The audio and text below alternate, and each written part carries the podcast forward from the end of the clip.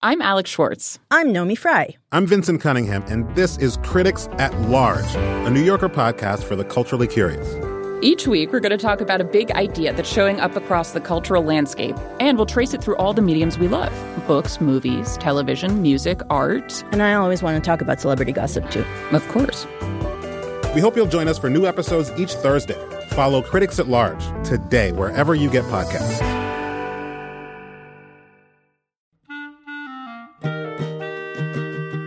This episode of Livewire is brought to you by Progressive Insurance. Whether you love true crime or comedy, celebrity interviews, or news, you can call the shots on what's in your podcast queue. And guess what? Now you can call them on your auto insurance too with the Name Your Price tool from Progressive. It works just the way it sounds. You tell Progressive how much you want to pay for car insurance, and they'll show you coverage options that fit your budget. Get your quote today at progressive.com to join the over 28 million drivers who trust Progressive. Progressive Casualty Insurance Company and affiliates. Price and coverage match limited by state law.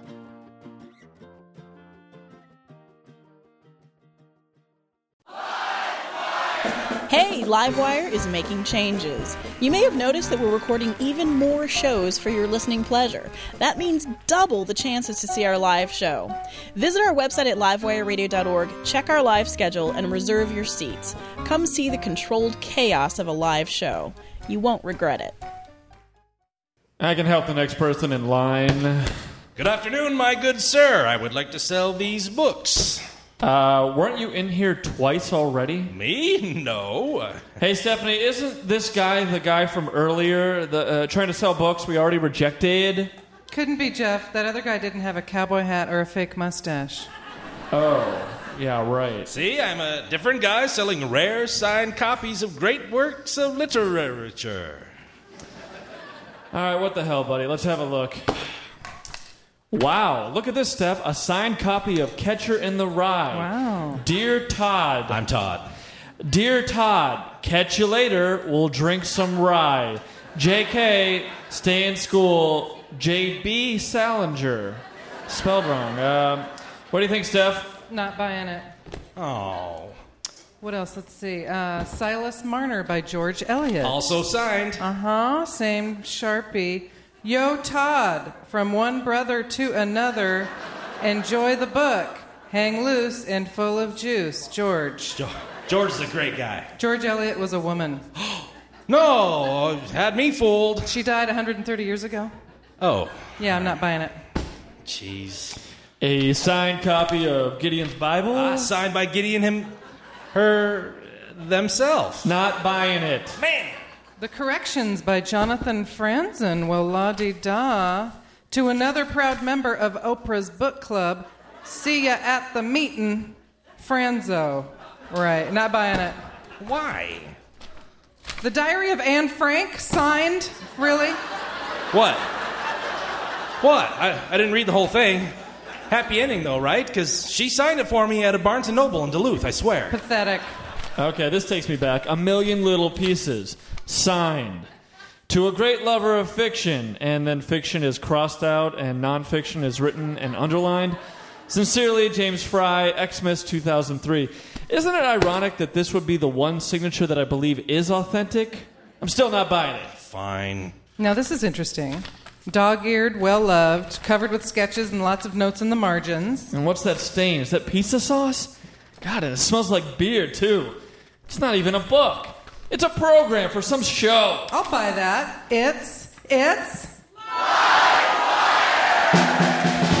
From the beautiful Aladdin Theater in Portland, Oregon, where we stay inside with a good book on rainy days, like we have a choice. It's Livewire! And now it's the host of Livewire who accidentally sold her diary to a book buyer. She later found it on the shelf with the How Not To books. Courtenay Hameister!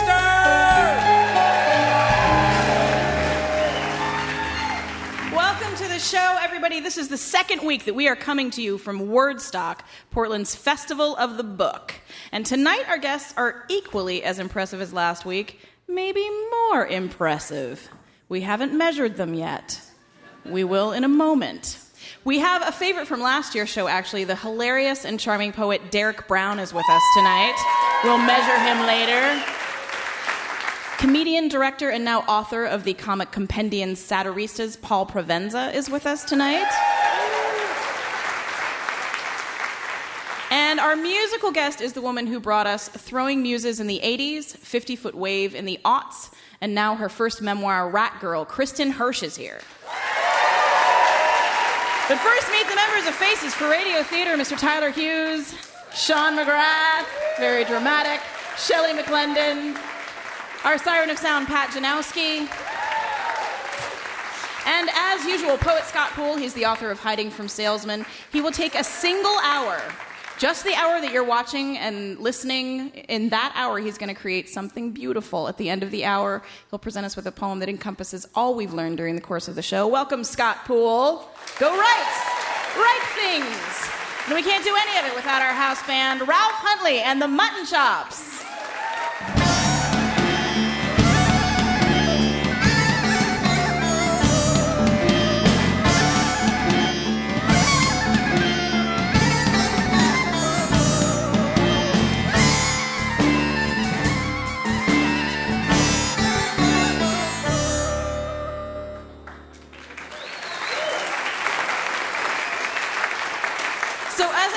Uh, we are going to have Paul Provenza on the show. Uh, we'll be talking about the nature of satire and comedy, and we have a staff of comedy writers on the show. So, we're actually really looking forward to dissecting comedy and satire with him, and we hope that you're looking forward to it too. Um, comedy is a, a complex thing, actually, and I think as kids, I, we have an awareness of humor, but we don't really think about it or grasp its power because comedy is powerful. I remember the first time I ever realized this was standing in our kitchen when I was in third grade, and my mother was yelling at my older brother for drinking her last Pepsi. It's one of the few things she got really upset about. Let me preface this by saying that my mother n- never yelled at us. Uh, when we were in high school, she was one of those call me if you're drinking or need to perform neurosurgery without a license or whatever, because I will come and help you. I am your mom, and that's what I'm here for. She was that mom. Uh, and she did actually yell at my brother Scott one other time in high school, and it was the time that he pushed down the tops of 200 of her warm chocolate kiss cookies, essentially giving them nipples. I can't give those to people for Christmas, they're obscene. When she did yell, he did the same thing that he did in high school that he did back in third grade. He waited for a pause in the rant. He said something charming and funny, and suddenly she was cackling instead of ranting. And as adults, we're all aware of using humor to diffuse anger, right? It's in books and how to videos, and I'm pretty sure it's the only reason my Aunt Sandy and Uncle Bob are still married. But the first time, I just remember the first time I saw it, it's, it looked like magic to me, right? It was the first time I'd ever seen such a clear illustration of how you could use just words to totally change how a person felt. In this case, it was to make a person feel the exact opposite of what she'd just been feeling. So the next time someone tells you comedy is not a powerful art form, you should push in all the tops of the recently baked chocolate kiss cookies and make nipples out of them, because that'll show them how powerful comedy is. Um, and we'll see later when we talk to the amazing Mr. Paul Provenza. But now, first up tonight is a poet, a publisher, and a variety show host. He's performed at over 1,500 venues, including The Tonight Show with Jay Leno, CBGB's, and as an opening act for the Decemberists. He created the indie imprint Write Bloody Publishing, and he also created Lightbulb Mouth Radio Hour in Long Beach, California. Please welcome Derrick Brown to Livewire.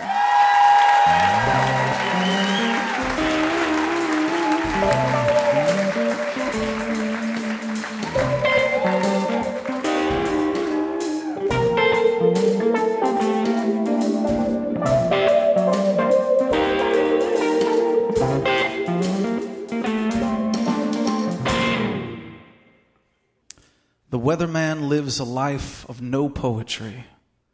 He performs his final run through before the regular evening taping, muttering the phrases partial clouds, okay, hail among thunderstorms, high pressure system, got it, a push, a push of energy moves into the region, got it. And his life is control. His life is a table for one, always able to find a seat at the movies, Tandem bikes made him want to vomit. Somebody always pulling somebody else's weight. His desk at work is dominated by the small dogs in Big Shirt's calendar and a dumb coffee cup. At home, there are no plants. Why take care of something that tries to die?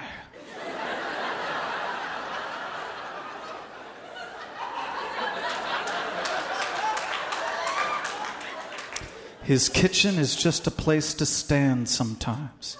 Someone he does not know sent him a package, so he does not open it. It feels like a book, no thanks. His bed has one pillow. No one believes it, but the weatherman is as happy as he is. But something peculiar happened during the regular evening taping.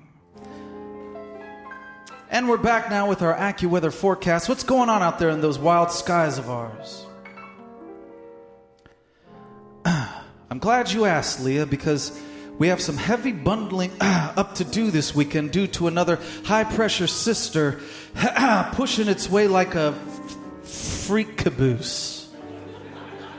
PCP, precipitate. I'll pick that up. a strong thunderstorm of brain and blaze of hell, pure hell, will be falling to the refreshed, a harbor for the forgotten forecast. Can I retake that? And that was the day it started, the day his words fought their way out of his mouth. He walks to work every morning. The sky only blue, the clouds white, the coffee only hot. He looks at the picture of the someone he once knew on his desk. The day the words took over was the first day he noticed anything small. The picture on his desk used to tell him, I don't need you to be love, I need you to be a solution. And something strange happened. He noticed his coffee mug for the first time, the smooth handle, the stains on the inside lip, the dumb coffee makes me poop slogan. He never thought it was beautiful before that day, but he started to think about beautiful holding devices, and his mind began to exhale after a life of only inhaling. A homeless man outside the studio usually asks him what the weather's going to be like, plays a broken toy piano, old green cut off military gloves. The homeless man says, Hey, give me some inside, brother. I got to find shelter tonight or what? Don't tell me to tune in or I'll eat your mouth.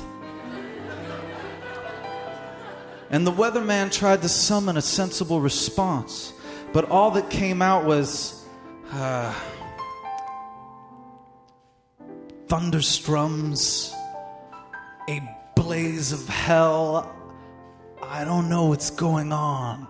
And he said, Ooh, holy moly, it found you. What found me? Ooh, the bad weather of words. And you needed it too. You a big ugly vase and all your flowers is dead. The bad weather of words commands us to celebrate, spin around like a battered pinata, and they beat you to bits, but there's still some good candy inside. Notice that you need to bonfire. The bad weather of words tells you to burn like Watts before the riots, when the fire was building inside of people first.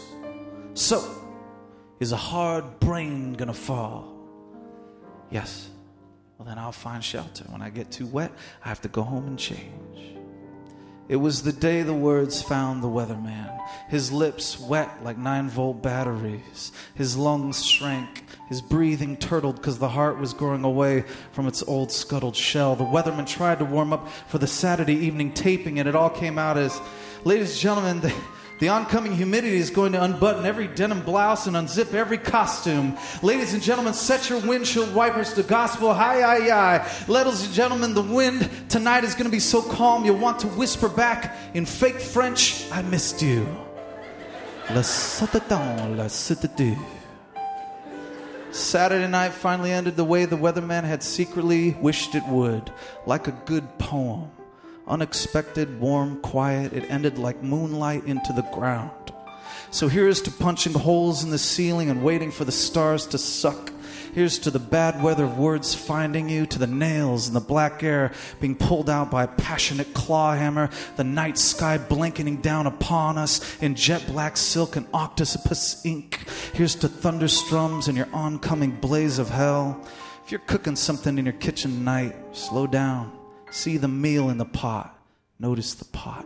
Leave the meal in the sauce longer. Let it get tender. Look out the window. A high pressure sister is definitely coming our way.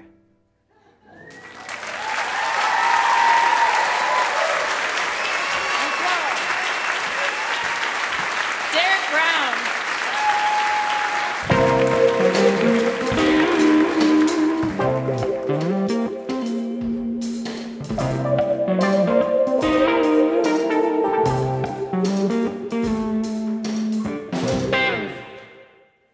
Was Derrick Brown, and you're listening to Livewire Radio. With music, conversation, and comedy, we're like a great date, but without the awkward sex part. Coming up, Kristin Hersh, Paul Provenza, and Scott Poole. We'll be right back.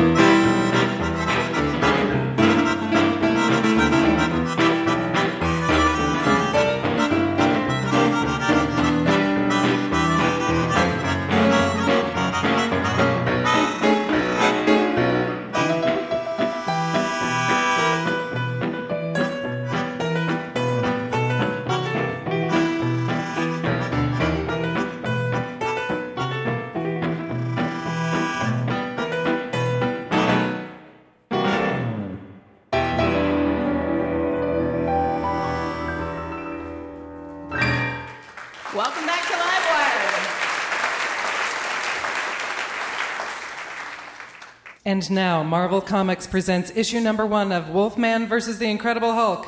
While waiting in line at an all night donut shop, scientist Bruce Banner, the alter ego of the Incredible Hulk, has a chance encounter with one Lawrence Talbot, also known as the Wolfman.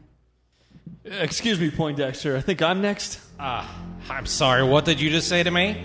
I said I'm next, Purple Pants. Look, you, just back off. You don't want to get me angry. You wouldn't like me when I'm angry. Oh, yeah? Well, you don't want a piece of this. You don't know what I don't want.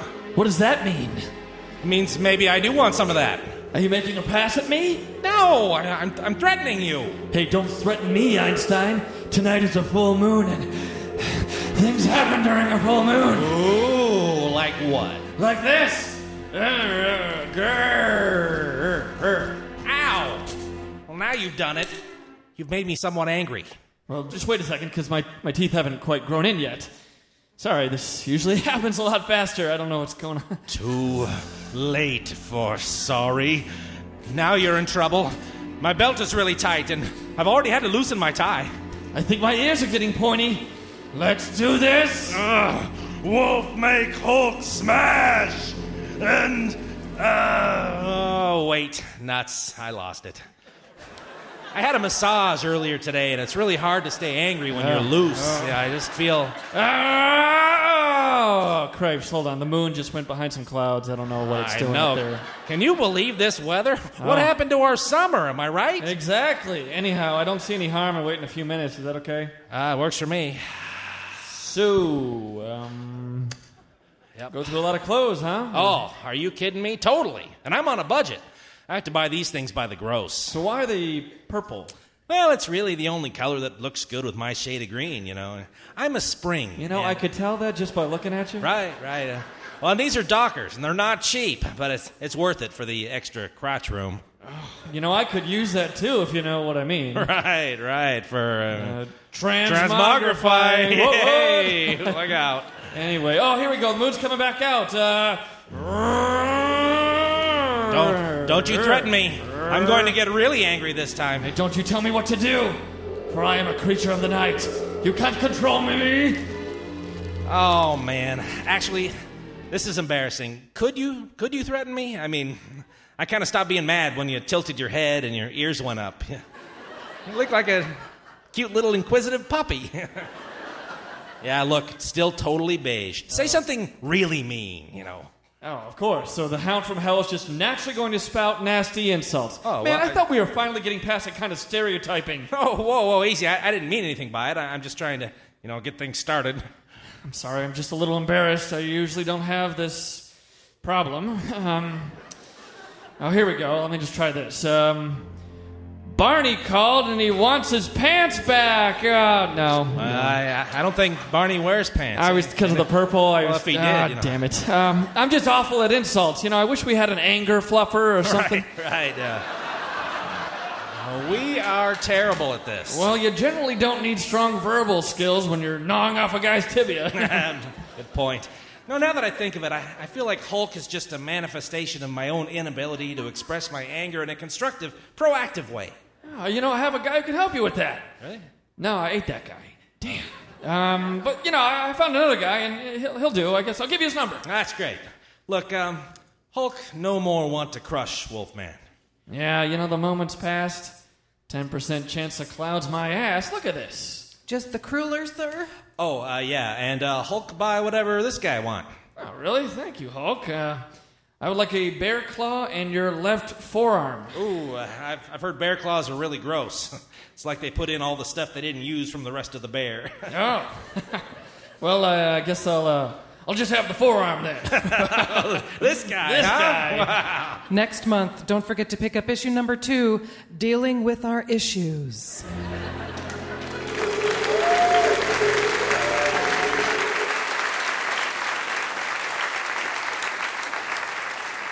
Our next guest was already a rock star in her teens. She founded Throwing Muses and signed to 4AD label when she was just 19 years old.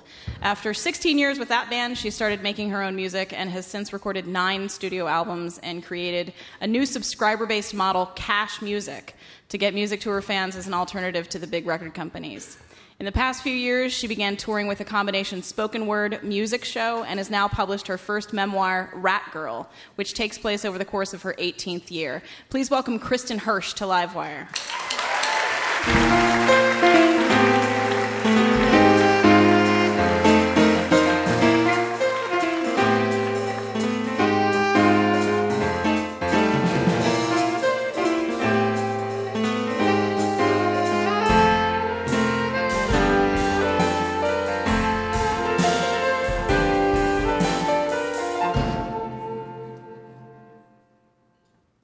Welcome to the show, Kristin. Thank you. That was so pretty. It was. It was really. It was a lovely theme song for Is you. Is that my theme? I guess it is. It's your new theme. How do you feel Thank about it? you.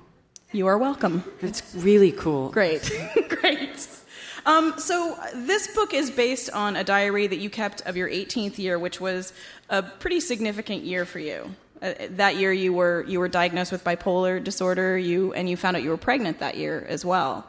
So, what was it like for you to actually have to go through that diary with so much detail over the course of the writing of this? It was sort of awful, but then it stopped being awful Mm-hmm. when I thought, oh, it's it's just a story. You know, I lived it, but I lived it 25 years ago, so it, it hardly counts anymore. Right. What? How does it change the way you look at your life when you start looking at it as a story? You realize that you take out the boring and the horrifying, and what you're left with is the the story. Mm-hmm. And this, were there any surprises for you as you, as you were reading through this stuff that you didn't remember at all that had happened? I I had remembered the whole year as something that I should be ashamed of, and yet in tearing it apart and standing in the, the bubble that is every scene and trying to expound on it and expand it and make it a bubble that anybody could walk into, I realized well, n- none of it was really my fault, and either I was an okay kid or I made myself much more adorable than I actually was. It'd be interesting, I mean, having said that, to go through more of your life. And you have some pretty great, vivid explanations of how some of these things happen to you. And I wanted to Um, when you were six, when you were 16, you were hit by a car on your bike, and you sus- sustained a double concussion. And this is actually when music you'd been playing music, but music really started coming to you at that point. Yeah, it, it seems that what I do is take ambient noise and turn it into vocabulary with which I'm familiar, musical instruments. And that's what my songs are. I don't feel particularly responsible for anything musical any that I, I make. Um, because as soon as I, I step in and I, I have ideas or I tell the song what to do, then it, it gets smaller than me, and nobody needs that. It's not universal, it's not special, it's not a high anymore. So, really, my whole thrust has been to, to shut up and listen, and there's actually something to listen to when I do that. And you, and so you feel like the, this this music is actually just sort of coming from the world. It's atmospheric around you, and you just you just sort of have a different filter than other people have. Yeah, I used to get mad that people weren't listening to it to the point where I was called crazy. That, you know, just because you don't hear it doesn't mean it isn't there. And now I know not to say that anymore, except for just now. right. But I still believe it. I Mhm. believe it's in the air and I believe that it's alive and I I experience it as very tangible ever since that car accident. Well, can you read a little bit about that? It was a witch that gave me the double concussion that made me start hearing songs in the first place. A couple years ago, this old witch drove her car into me as I raced to a summer job on my bike. She wasn't a bad witch necessarily, but she wasn't a good witch either.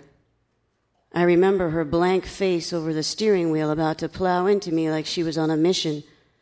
I pedaled as fast as I could, trying to escape her speeding Chevy, but I never made it to work that day. Instead, I flew up into the air. One minute, everything was like it usually is, and the next, I was flying. Flying through the air in vivid slow motion, thinking, so this is what this feels like.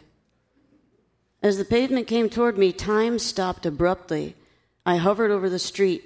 Tree branches blew in the breeze. I could smell cut grass. Somehow I hung between flying up and falling down. A thought occurred. You're about to hit your head harder than you've ever hit it before, so maybe you should, you know, go limp. I did. As soon as I relaxed my muscles, time sped up and the ground jumped up in the air, crashing into my head. I slid down the street on my face for a while, and flipped over. My neck snapped back and my legs twisted up underneath me. The witch and her Chevy were long gone. I tried to unfold myself. Lifting my left leg, I noticed that there was no longer a foot at the end of it. Blood spread across the ground and a deep red puddle pouring into the sewer. I'd never seen blood pour into a sewer before. It looks really cool. then a woman appeared from nowhere and leaned over me. She was wearing mirrored sunglasses. What I saw in her glasses was bizarre. I had no face. The front of my head was hamburger and blood with two blue eyes staring out. Behind the woman's head and my monstrous reflection was a clear blue sky. When I turned away to look for my missing foot, the woman grabbed what used to be my face and turned it toward her. You were hit by a car. She spoke loudly and slowly, carefully articulating each word. You're going to be fine. I flashed on seventh grade health class, where they taught us what to do in case we ever came upon an accident. We learned to tie tourniquets and perform CPR, how to recognize the symptoms of shock, and what happens to the person in the back seat if you keep a crowbar on the dash.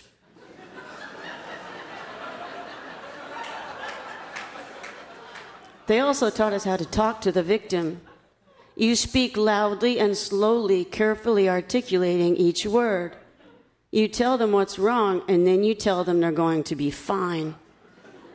You have a crowbar through the middle of your skull. You're going to be fine.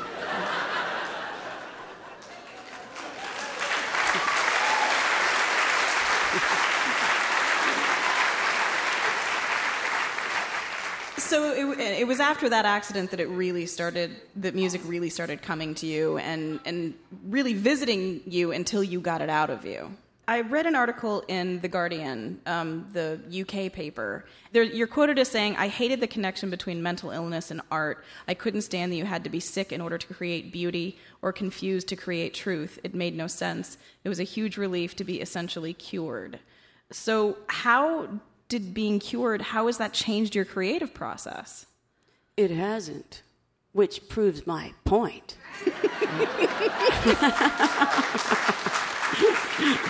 because in the book it felt like when you were struggling through some of those manic episodes that was really when the music was just really haunting you. So it felt like it was connected to the disease in some way. Did that did was, that frighten you the idea of being cured and ha- having that go away? Oh no I, I hated music so much i was fine with all of it going away but you give bipolar disorder an inch and it takes 10 miles so if there's a song playing there are going to be hundreds of songs playing, bumping into each other. They're going to be loud. That's what mania does to everything. But music is not sickness. In fact, sickness gets in the way of the purity of sound that it, that it should be. So I, I've spent the last 20 years arguing with British journalists about that very idea. They, they so badly want to connect mental illness and art. And I refuse to believe that a lack of health could cause beauty. And so for you now, it's just pleasurable now to create Everything? music? Your entire life? No, the, the actual creative process now oh, is well, just pleasurable? It's creepy. I don't like hearing myself playing next door. I don't like that it gets me up at 4 a.m., and yet I sort of worship the songs, so it's kind of a love hate or a maybe now a like dislike. Mm-hmm. yeah, so not not as strong. Yeah, I'm, I'm cool with it. Mm-hmm. well, the book is stunning. I mean, the, your, your writing um, is just, it's charming and warm and poignant, and it's very different. I think a lot of people are, are fans of that, that sort of genre of the, the rock memoir. And it's different. It's it's yeah, in there, but it doesn't read that way. Yeah, it doesn't. It doesn't really read that way. So I, I, yeah, I definitely would highly recommend it. The book is Rat Girl and Kristin Hersh, Kristin is going to come back uh, at the end of the show and play a song for us, right? Yeah. Thanks so much. Kristin Hersh, everybody.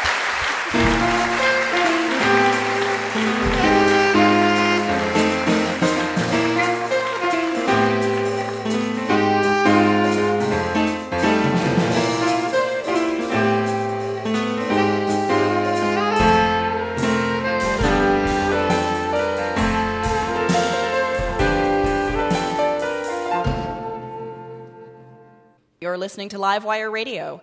With music, conversation, and laughs, it's like a great date, but without the initial awkwardness and constant internal dialogue about whether or not you're going to end up doing it. we'll be right back.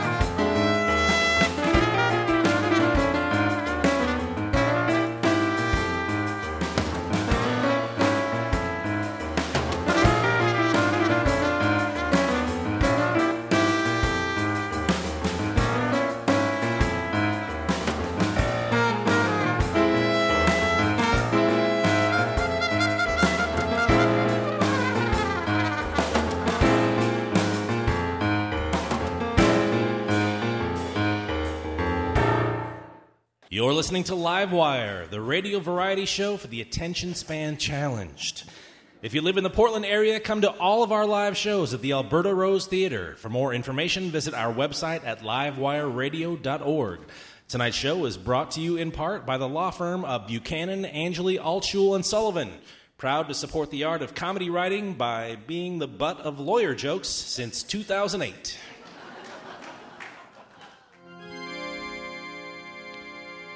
Stephen King's The Shining, Mary Shelley's Frankenstein, Jay Anson's Amityville Horror, classic tales of fear that have terrified generations of readers.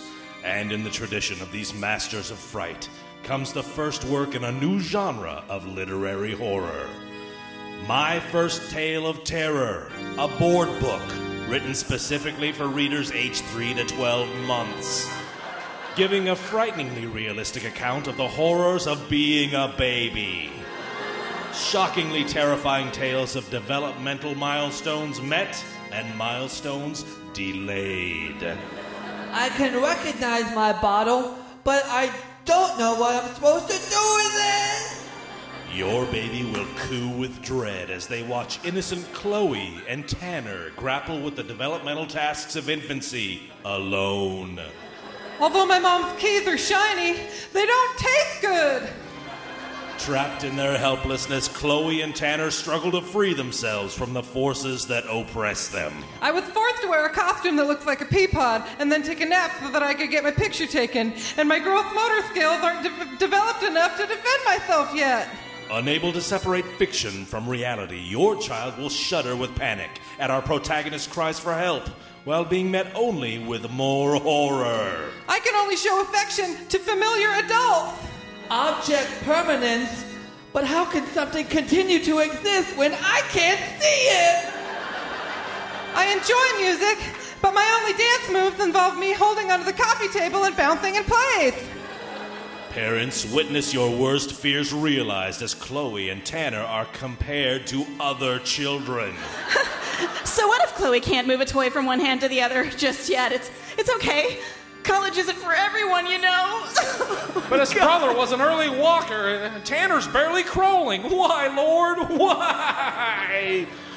No lullaby will be able to rock your precious angels to sleep once they experience the utter fear of the unknown and the nightmare of being doomed forever. My ego is addressing the basic task of trust versus mistrust. And according to developmental psychologist Erik Erikson, if I don't figure that out, I will struggle with it into adulthood. Illustrated by Eric Carle, who has unleashed other tales of holy terror such as The Very Hungry Caterpillar and Brown Bear, Brown Bear, What Do You See? Each book comes with a CD of the most terrifying lullabies imaginable, such as Hush, Little Baby, or The Gunman Will Be Able to Hear You and Kill Us All. The Bleeding Walls of Sleepy Town, and You Are My Sunshine, I'm Your Darkness. A book so terrifying, so scary, your baby will want to sleep with the humidifier on high. Coming in time for Christmas.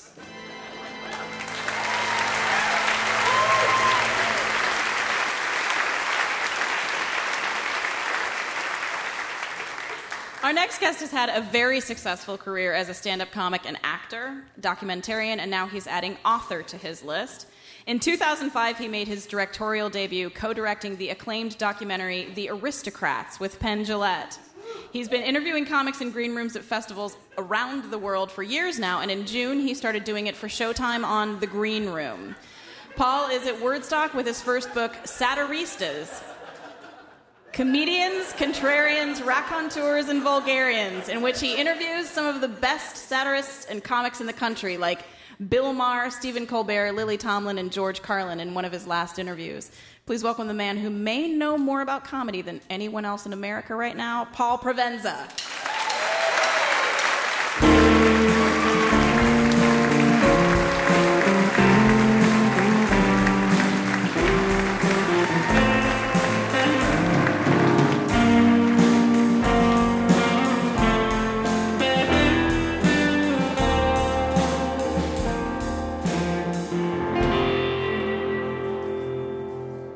Can I just say that it's been a long time since I heard a real quality object permanence joke. so kudos. Right. Thank you. That was Shelley McLendon wrote that sketch. She's a psychologist, actually. Oh, object permanence, you know, it's uh, comedy gold. It is. Welcome to the show, Paul. Thank you it's for having to have me. you sure- here. You know what? I'm honored. This is a great show. Oh, thank you. It really, Yeah. and uh, and it's lovely to be here in Portland, which is it's Portland. It's, it's it's really Portland. It is. It's like really, it's like everything you hear about Portland. It really is Portland. See? You what did we I- tell you, uh, Paul? but I went hardcore. I went to Whole Foods in Portland. Exactly. Yeah. My so head the whole- exploded. It was- Exactly. It was Portland on 11. Yeah, yeah. It was turned up to 11 at, at the Whole Foods.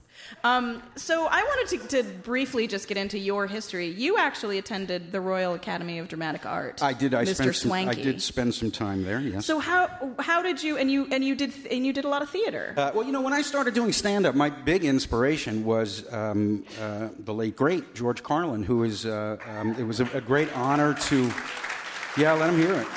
It was a, uh great honor to get to meet him and to become friendly with him in, uh, in his later years. And, um, you know, when, when it's the George Carlins and the Richard Pryors and the Jonathan Winters and the Robert Kleins uh, of that generation who uh, inspire you, stand up is an art form. You know, I never looked at it as, as anything other than an art form. And uh, all those, those people I mentioned are phenomenal actors in their, in their stand up work.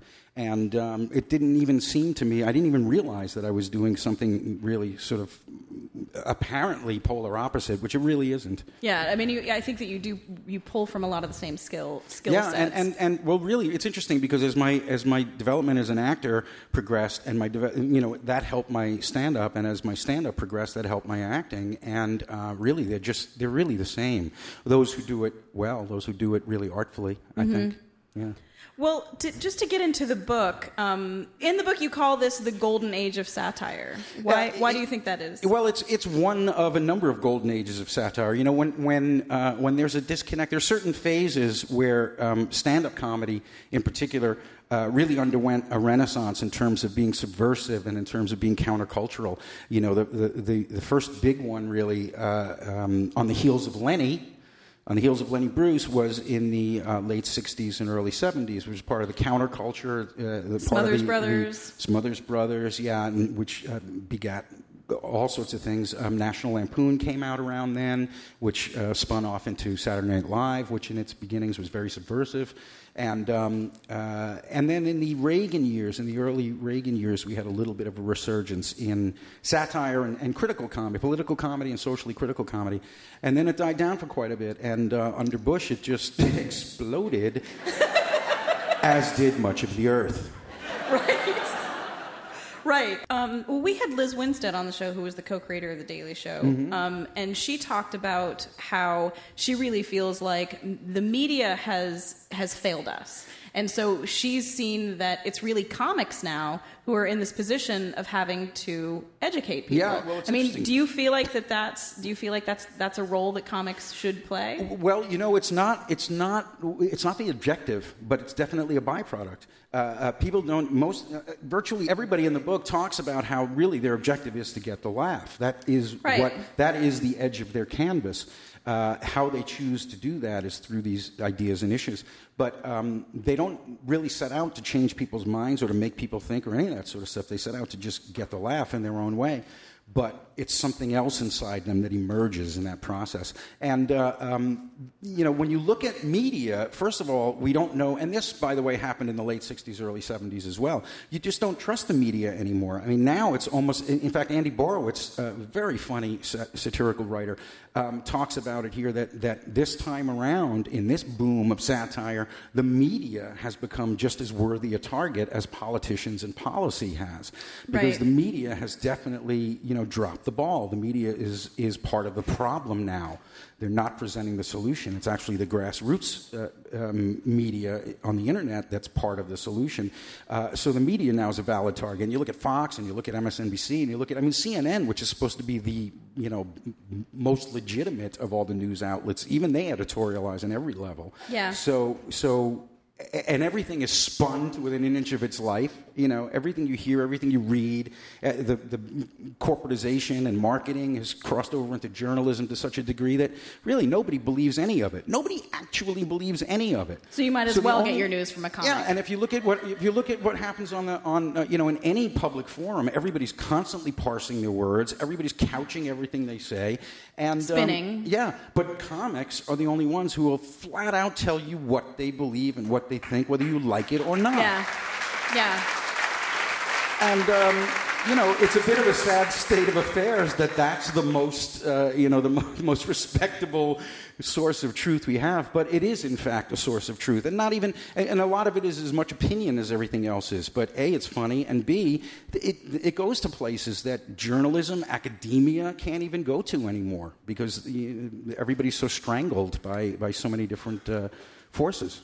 Well, it's it's interesting. I wanted to go back to you said, and it, it happened over and over again in this book. Comics just kept saying, "I don't care about changing people's minds. I just want the laugh." They just said it over and over again. These people who, you know, Jon Stewart, Stephen Colbert, Bill Maher, Will Durst, these these political satirists who clearly have a, their own point of view are saying that. But it was interesting in George Carlin's interview to me because he said that to you just like everyone else did. He said, This is for me, it's for no one else. I don't want to change anybody's mind. But then he told you very proudly very specific stories about people's minds that he changed and fathers and sons who had who had watched you know his show together and who were finally able to talk about things Right. so it felt to me like I, I just felt like are these guys lying to themselves a little bit do they is there part of themselves that wants to change people, people's minds but don't want to invest anything in that I don't think that they really do set out to change people's minds. I think that they have no choice. Roseanne Barr puts it really well. She says, I just get this voice in my head that says, must say this. And, and she says, and I f- try fighting it, and I can't, and I say it. Yeah. and, and that's really what it is. It's almost a pathology with a lot of these people in terms of telling the truth. yeah um, just before you go you said something really interesting in the book Oh, I'm not going. I'm staying Um, here now. comedy is the only performing art form where the crowd gets to determine its existence. Can you explain that Yeah, it's briefly? a little bit, little bit of an existential dilemma. There's two fascinating things about comedy as an art form. The first is that that the audience generally gets to determine if it even exists. You know, if you hear a crappy song, you don't go, "Well, that's not a song. It's just a crappy song." If you see an, an awful painting, you go, "It's not a painting. It's a crappy painting." yeah, But if you see comedy that doesn't make you laugh, you go, "It's not comedy." yeah. I want to know who the hell gave you that right. Uh, and the other thing that I find really interesting about it, and what makes it a very complex art form, is that um, uh, in any other art form, you are encouraged and appreciated and respected for covering the gamut of human emotion from A to Z. But comedy is often relegated to only concerning itself with A through M. Well, it's when you go through a to Z, and you start to make an audience feel things and think things and react in different ways, as well as laugh, where it gets really, really interesting as an art form. Yeah, and well, and you spoke to a lot of people who do that, I think, in the book, and so it's a wonderful book. And how many how many people did you interview for it? Uh, well, the original draft was about 1,400 pages. Uh, there are 70 people in the book. Yeah, and including George Carlin, you portraits- interviewed a I- I- week I just, before I he do, died. I just want to say that the, the whole book springs from Dan Dion's astonishing portraiture. Dan Dion is a brilliant photographer. Uh, he eschews the traditional comedian photography where, you know, do something wacky, you know? Yeah. And he really tries, he treats comedians like jazz musicians. He treats them like artists. He tries to find something. His work is very evocative. And that's what I tried to do in the interviews. They're not interviews per se, they're more conversations. I, I wanted them to be as evocative as his photography was. So the whole the whole thing is sort of uh, an attempt at, at an artful conveying of the artistry of these people. I think you succeeded. Well, thank you very much. the book is Satiristas, Paul Provenza, everybody. Thank you.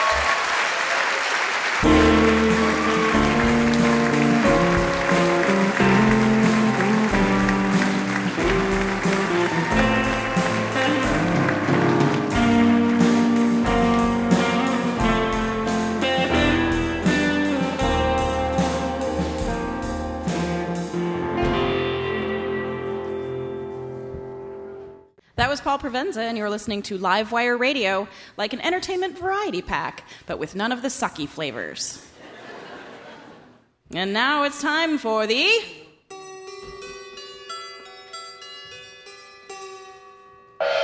Audience Haiku!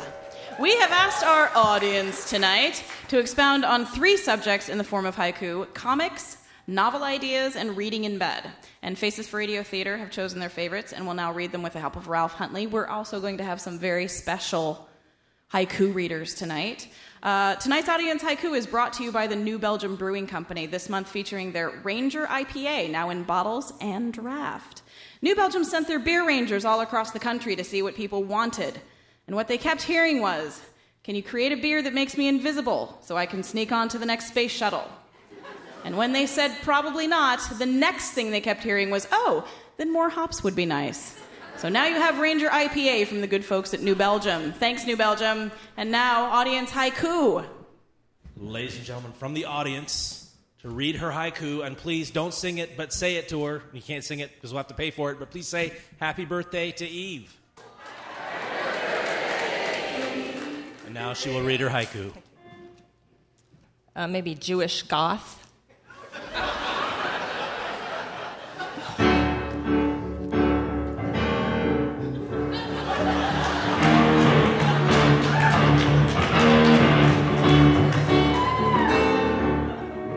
Being famous for writing novels is someone better than for crime.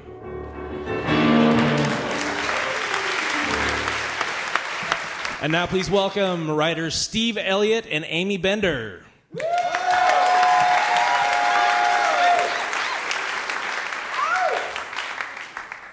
Could I, uh, could I get some disco?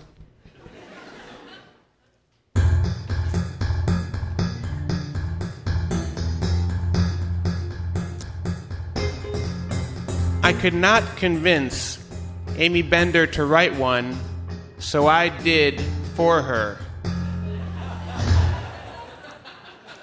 It just couldn't quite uh, summon up the haiku, you know, spark. But I'm going to read one by Bob.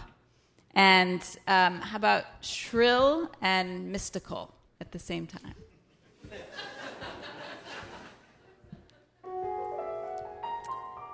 I can't sleep either. I can make shadow puppets from your book lights glare. Stephen Elliott and Aimee Bender. Fantastic job, audience, on the audience haiku.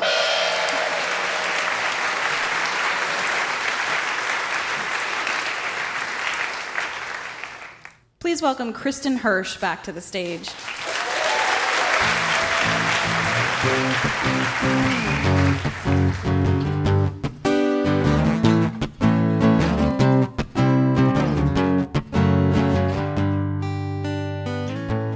know how it feels when the real world encroaches, rubbing elbows with the unemployed and you.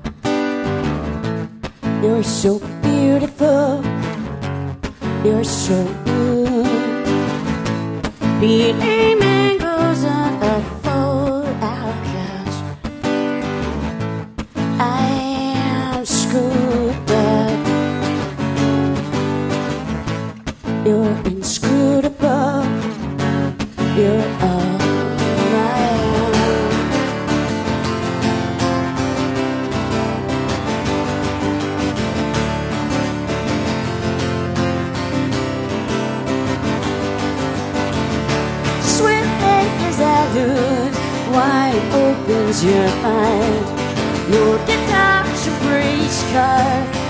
sex is your best friend. What's your dirty answer? What's your dirty answer? What's your dirty answer?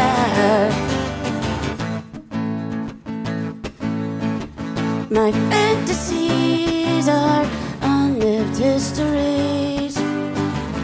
You know what it's like when mistakes go unmade. It was beautiful. It was you. I'm giving up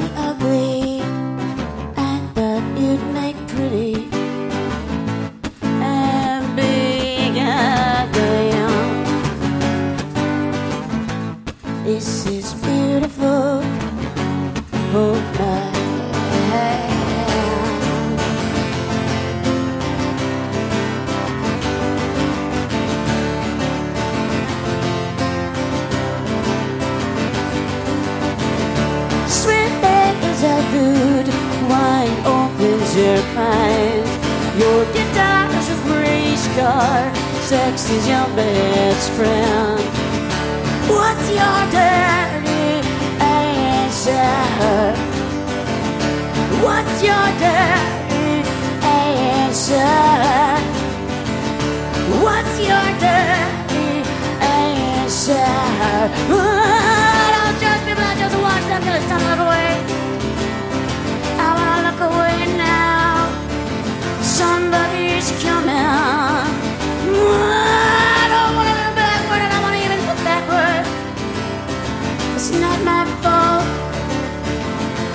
Not my fault you don't love me. It's not my fault. It's not my fault you don't love me when I'm drunk.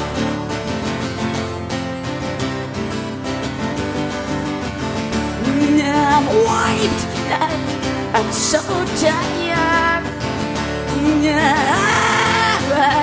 I'm so tired.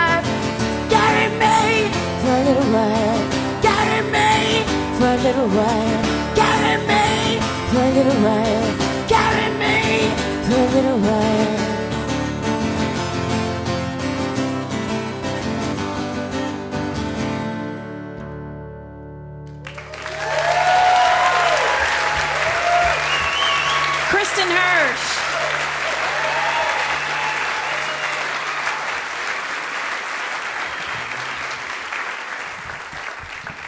as promised, he's been working very hard for the last 56 minutes to help us digest all that's happened in the last hour. Please welcome back Scott Poole.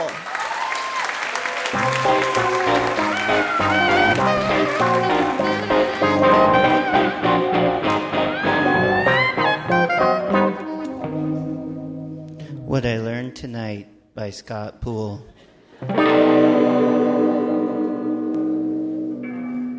I learned it must be so hard to branch out if you're the wolf man. Must be so hard not to be in charge of your own life. Plus, you have to wear a flea collar. Say the moon is full, like the weatherman tried to tell you, but he was having some sort of high pressure nervous breakdown where he was reciting poetry, and all he said was, Rippity dip dip, foldity flam bam, jib jib bop bop, yeah. But you didn't care. You didn't feel like killing random people that night. You were kind of tired. Maybe you just scratch a couple people casually. Maybe you just wanted to sell your books back at Powell's. Maybe get a coffee. And you're covered in fur to top it all off. You have no chance of selling those crappy books back.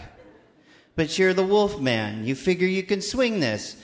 Before they say they won't buy any of the 16,432 books, it took you a good hour to pull in on hand trucks with the help of several friends and the mummy who wasn't doing anything like usual. And people were staring because, well, you're completely covered in fur, and people can't decide whether you are Chewbacca or the Wolf Man, whether they want to get an autograph or worry if their tibia is going to get gnawed on. You didn't want to do it, but you eat Chaz, the book stalker, who attended the Royal Academy of Art, figuring this might give you some pull. And then, as everyone is kind of shocked because they've never seen a fellow human being become lunch before, especially because you brought out some bread and some lettuce and some white cheddar and some wasabi mustard to go with it. You figure they're just going to let this one pass to get you out the damn door before you start munching on the goth kids in the coffee shop. And they start opening the cash register, and you see a can of Coors bounce off your chest. Oh, crap, the silver bullet. I guess that counts too. Then there you are, naked in Powell's, which isn't that unusual, but you're covered in Chaz's blood this time. This is when Wolfman is truly screwed, when he realizes that although he is a child of the night, if only he could tell a joke, he might work his way out of this. and sell some books. Thank you. Poole, everybody. That's our show for tonight. Thank you so much for coming out.